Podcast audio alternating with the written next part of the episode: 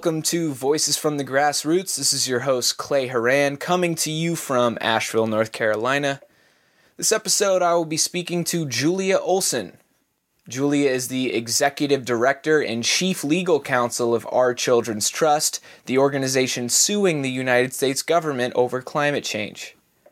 Our Children's Trust is currently working on a variety of community organizing and legal efforts across the country, but this episode is focused primarily on Our Children's Trust's landmark court case called Juliana versus US. This case is led by Julia, 21 youth plaintiffs, and an organization called Earth Guardians. The specific case, Juliana versus US, has been referred to on CNN as, quote, the biggest case on the planet. Eric Grant, the lawyer defending the Trump administration in the Youth v. Gov case, himself referred to Juliana versus US as having, quote, trial of the century, end quote, status. Julia and the 21 youth are making the case that we have a constitutional right to a stable climate system. In other words, this case is a really big deal and is exciting for a lot of environmentalists, including myself, that want to see radical actions taken to address climate change. I appreciate you being on the show, Julia. Thanks for having me. So, you've been in public interest law for over 15 years now, and our society doesn't necessarily incentivize young lawyers to go into public interest law. So, I was wondering at, when you were a young lawyer, what was going through your head when you decided to go the public interest route? Well, it's actually been over 20 years now. You know, I, I went to law school with the intention of wanting to be a lawyer who worked to protect the environment. And so that was that was my path. And when I left law school, there were very few jobs, and most of my colleagues were going the corporate law, law big firm route for sure. Um, so that definitely was, you know, the bulk of the jobs that were out there. And I, I was just committed. You know, I I grew up in the mountains of Colorado and had a real passion for protecting nature and wild places, and so I, I had my heart set on that. And I think, you know, what allowed me to do it was getting my foot in the door through internships that I did during law school and meeting other environmental public interest attorneys in the community who were both working for organizations like Earthjustice, but also attorneys who had started their own solo practices to do public interest environmental law. And seeing that it could be done without getting a job with an organization was definitely inspiring. Um, and then teaming up with some of those lawyers to start my own practice after I left Earthjustice, which was my first job, um, was just instrumental in allowing me to do that work. So, Julia, can you give our listeners a status update on what's going on over at Our Children's Trust? What's new? Uh, what are you working on right now? We have a lot of cases in the works, uh, cases at the state level. We're also working globally in other countries with partnering attorneys and young people. And the the biggest case right now is the Juliana versus the United States case, which is our case on behalf of 21 young people suing the federal government and that case is, is really hot because we have a trial date of October 29th, 2018. And the, the judges in the district court here in Eugene, Oregon have said that trial date is not moving. We're going to be in trial on October 29th. And so we are just full on preparing for all the discovery we're doing, the depositions that we'll be taking of, of experts and witnesses and defending depositions of the plaintiffs and getting all of our document evidence and the visual exhibits and everything we'll be using at trial ready to go. Uh, we're five months out at this point, and um, and then it will be a ten week trial. So um, we're excited, but that's that's our primary focus right now legally And then on the organizing side, our team is working on planning rallies around the country on the first day of trial. So, working with leads in, in all 50 states who will help plan rallies at federal courthouses where people will come and stand in solidarity with the Juliana plaintiffs as mm-hmm. we you know take those first steps into the courtroom on October 29th. So there's been various studies that have attempted to show that public opinion and engagement has actually impacted the outcome of court cases, specifically on the level of the Supreme Court. And I was wondering, in terms of your case specifically, the Juliana versus US case, how important is public opinion, both public opinion and engagement to the outcome? I think we, the people, the public, have a huge role to play in, in democracy in general, um, not just by you know going to the polling booth and voting, but participating um, in all aspects of civic life, and including with the third branch of government, which is the, the judiciary. So you know our our philosophy at our Children's Trust is we need people in the streets, and we need people in the courts. We need people voting. You know, we need people in all these different democratic institutions participating.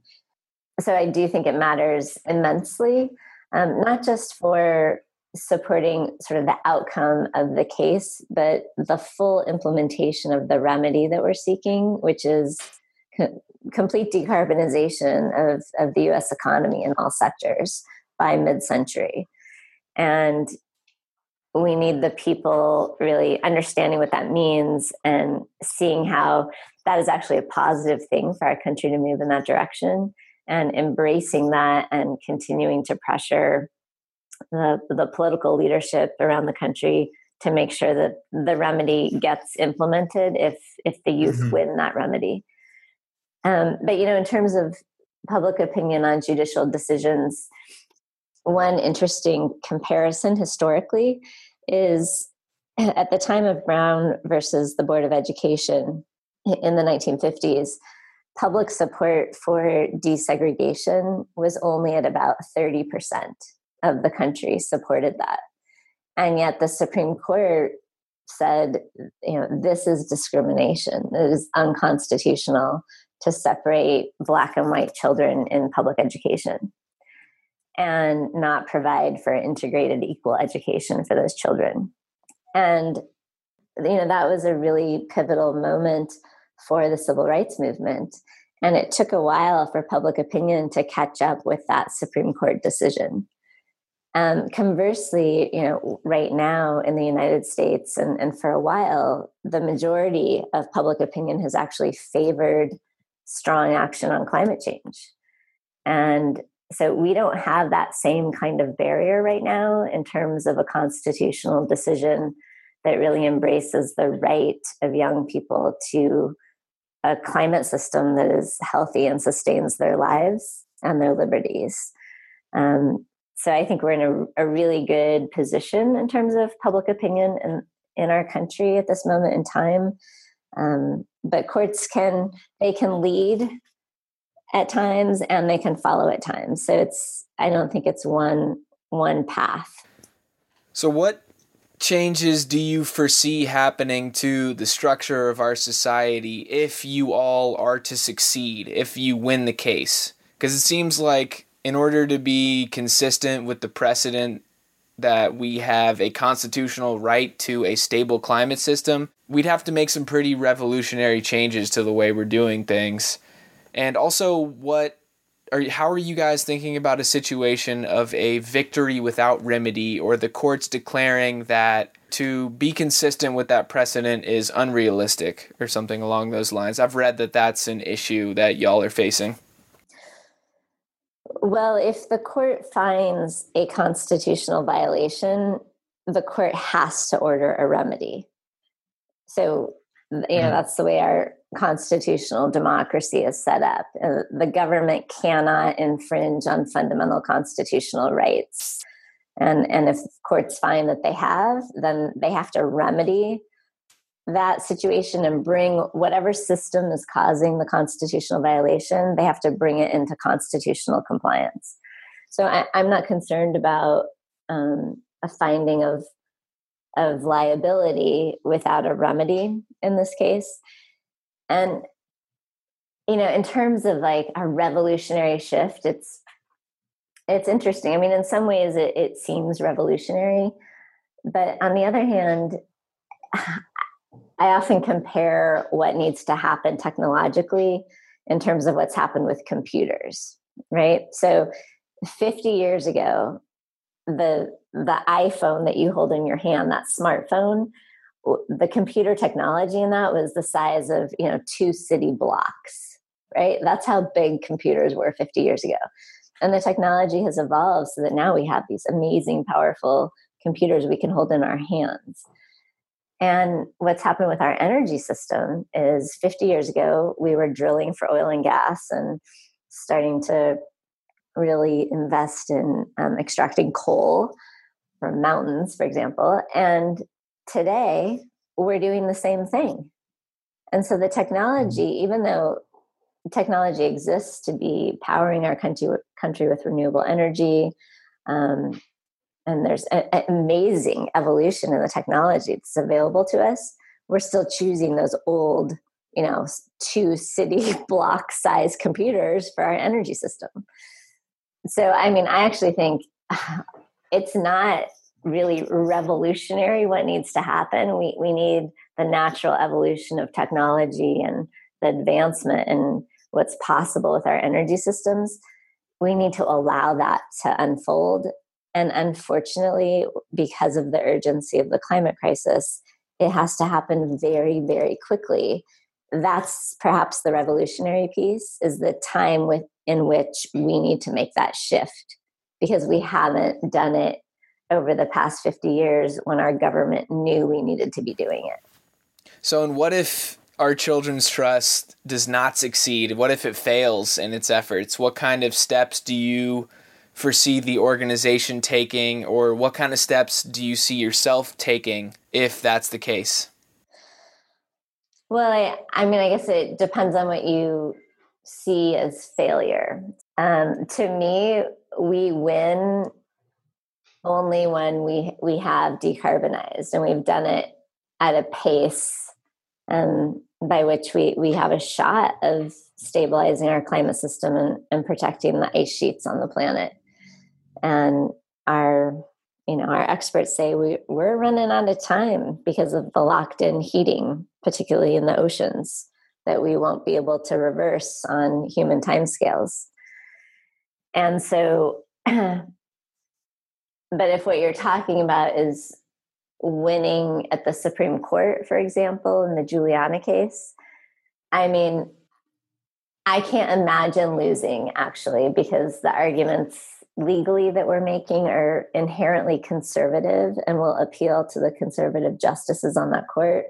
The facts are the best facts I've had in any case I've ever litigated in 20 years because they're so conclusive and so horrific um, in terms of what's happening. And uh, so I, I truly believe we will win all the way up on appeal. But let's say President Trump was able to appoint two new justices, and they were complete climate deniers, and and we can't get a five four majority. And the court says people don't have a constitutional right to be safe in their climate system. And yes, the government can destroy the climate system, and there's nothing we can do about it. Well, in that case, our democracy, our constitutional democracy, will have entirely failed and the intention of the founders would have entirely failed and you know that's when i think true revolution will be needed and then and then people will have to decide what kind of country they want to live in and whether we need to reform our democracy and our and our nation and create a different kind of system i don't believe that's how our constitution will be interpreted and um, but if that day comes, I'll, I'll, be right there with everybody else wanting to um, take back uh, our democracy in, in a different kind of way. peacefully. I believe in peaceful resistance and peaceful revolution. Um, but it, yeah, there will be a moment, and hopefully, the majority of the nation will be in the streets at that point, um, demanding a different kind of result.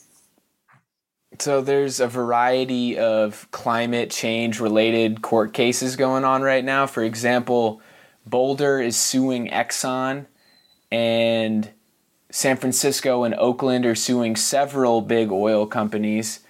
I was wondering why our Children's Trust elected to sue the public sector, as in the government, and not target the private sector, which you could argue is responsible for the polluting and for the maintenance of a fossil fuel based economy?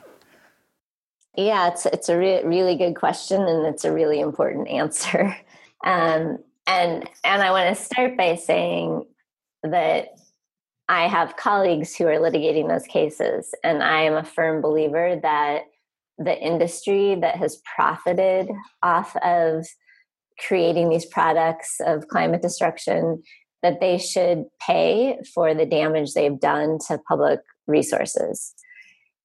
so there's no question about that because they profited off of that damage.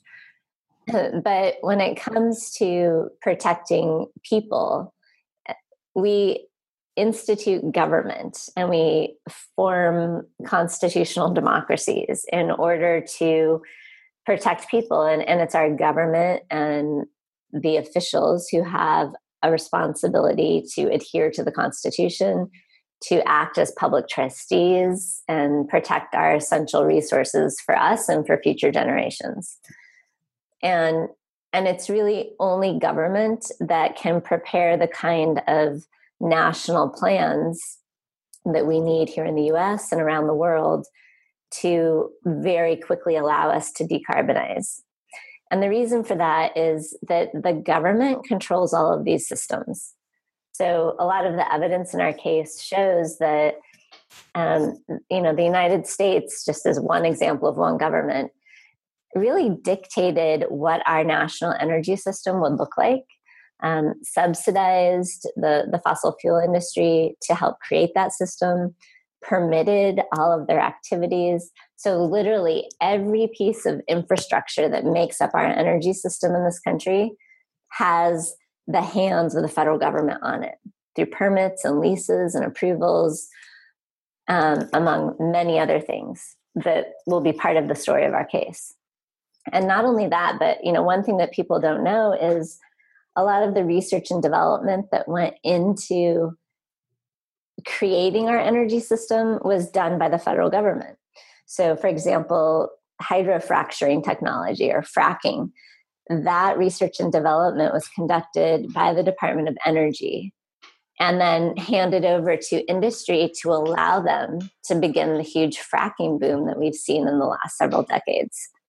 The industry didn't have the capacity or the financial resources to develop that technology. So the government did it for them. So government really has controlled the whole system and continues to control the whole system. And, you know, even if the damages cases that you referenced, if they're successful, which hopefully they will be, to hold Exxon and other companies liable for under public nuisance theory, the remedy they're seeking in those cases is adaptation. So, what they want is money for those cities to be able to um, improve infrastructure, to pay for the damages to their communities.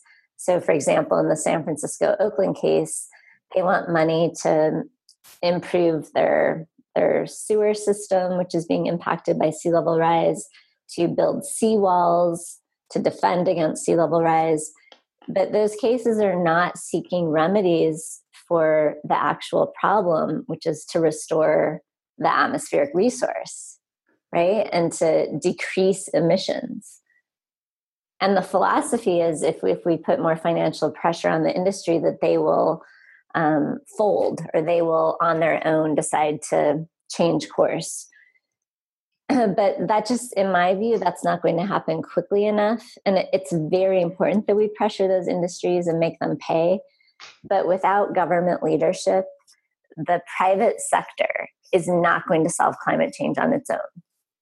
It just is not going to happen um, because government keeps supporting and promoting a fossil fuel energy system. And there will always be someone to stand up and profit from that and do you think if y'all are to succeed that we would see significant changes to corporate social and environmental responsibility? Would it change, for example, uh, corporate governance structures or something like that? Uh, so, you know, just to be clear, because our case is against government and it's about constitutional rights of young people, uh, the remedy is only going to be against government. And and there will still be a lot of discretion within the federal government to decide how best to implement decarbonization across the country. Um, so the court can't like outline the specifics of what the government needs to do but the government but the court can set a standard for the government and require it to prepare a plan about how it will ensure that the decarbonization happens but what but what I think you know you're getting at and is important for for the public to understand is that creates an immense opportunity for people to step in and start participating in the process of how do we want our energy systems to function? And as local communities how do we want to take back some control of those systems so that these energy systems work for us and our needs? And and what we conceive of as community. So I think there's going to be, just because of the nature of the shift that has to happen, there will be a lot of opportunity to rethink corporate power and corporate structure, particularly at as that interfaces with with local governance. Um, I just think there's immense opportunity, and and there's also a really important opportunity for disadvantaged communities and frontline communities to have greater power in those moments so that there aren't further social injustices that are perpetuated by the shift to decarbonization. Um, yeah, there's just immense opportunity. So I do think we will see a shift that's not our our central focus at our children's trust but i think it's it's going to help catalyze a lot of other people's efforts for us to rethink the role of corporations in our economy and in our democracy.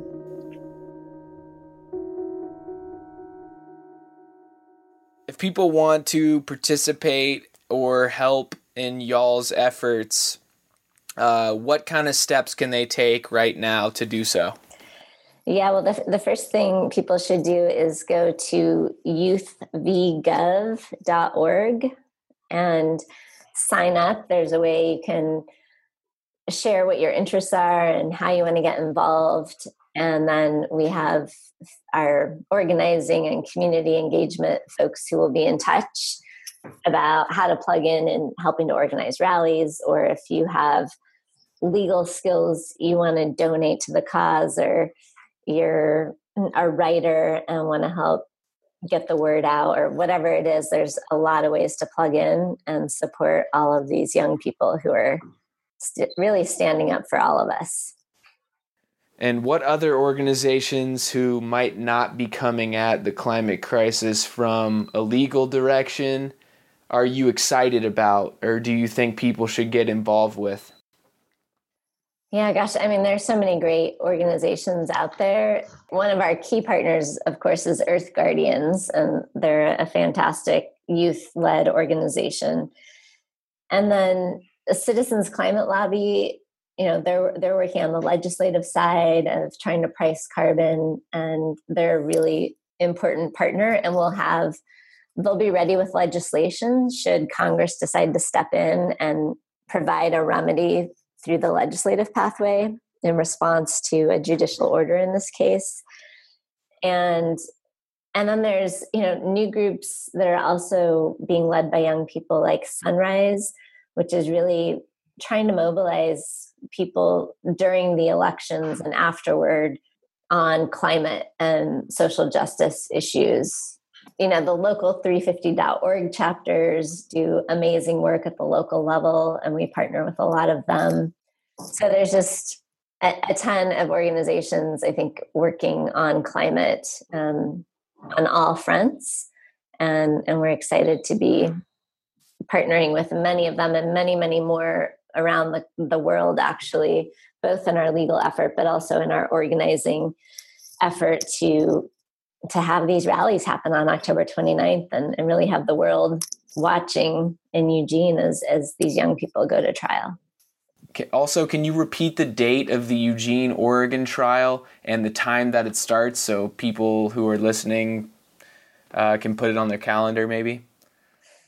Yeah, so October 29th, 2018, we'll probably start at 9 a.m. at the, the federal courthouse in Eugene, Oregon, and Judge Ann Aiken will preside over the trial.